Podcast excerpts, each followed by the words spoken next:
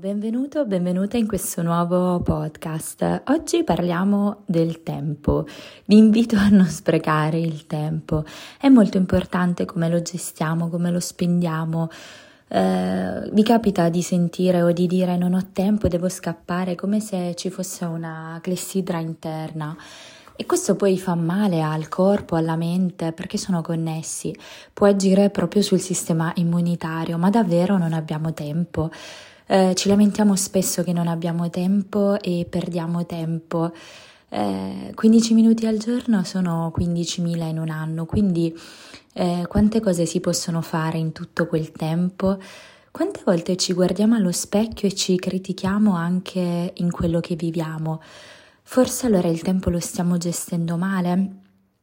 Diciamo che eh, non, non, bisognerebbe vivere in funzione del devo che poi si trasforma in stress. Lo stress comunque fa male alla nostra salute perché eh, ne diventiamo schiavi, non ci fa stare lì a vivere noi stessi, a riflettere, a progettare, quindi sta diventando tutto un controllo. Invece il tempo è anche l'attesa, no? l'attesa di imparare a fermarci.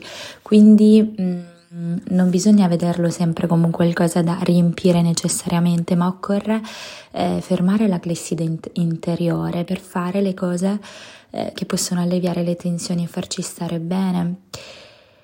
E perché molto spesso veramente se dovessimo riflettere sulle ore della nostra giornata e su come le impiega- impieghiamo in realtà ci accorgeremmo che molte di queste vanno disperse anche in attività logoranti e inutili. Eh, pertanto eh, bisogna assolutamente eh, imparare a gestire questa clessidra interna e non va eh, subito il tempo ehm, va eh, gestito, ma è anche attesa e non si diventa schiavi del tempo perché il tempo non aggiusta le cose, siamo noi che le aggiustiamo eh, per, sa- per, stare sereni in equilibrio. Eh, quindi sicuramente bisogna mm, un po' analizzare il tempo che abbiamo a disposizione e vedere come lo, lo impieghiamo e soprattutto valutare se lo impieghiamo per le cose che sono importanti per la nostra vita. E, mm, e questo diciamo è molto importante, potrebbe essere la famiglia eh, giocare con i bambini, con i figli, oppure condividere un'attività o anche eh, dedicarci 5 minuti per una skincare oppure fare attività fisica, fare una telefonata ad un'amica.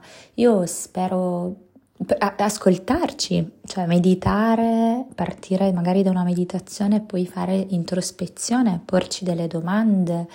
Eh, io questi li lancio un po' come suggerimenti eh, e mi auguro che voi li possiate cogliere perché comunque eh, sono certa che cogliendoli poi ne beneficerete perché poi eh, chiaramente mh, mm, non c'è più diciamo questa frenesia quando si impara a gestire il proprio tempo e, e si raggiunge anche un livello di soddisfazione mh, mm, sia della mente, del corpo e dell'anima che come dico sempre sono interconnessi eh, molto alto. Quindi io come sempre eh, faccio queste piccole pillole proprio per stimolarvi e quindi spero che che possiate cogliere il meglio da queste parole e magari eh, provare a sperimentare su di voi. Buona giornata.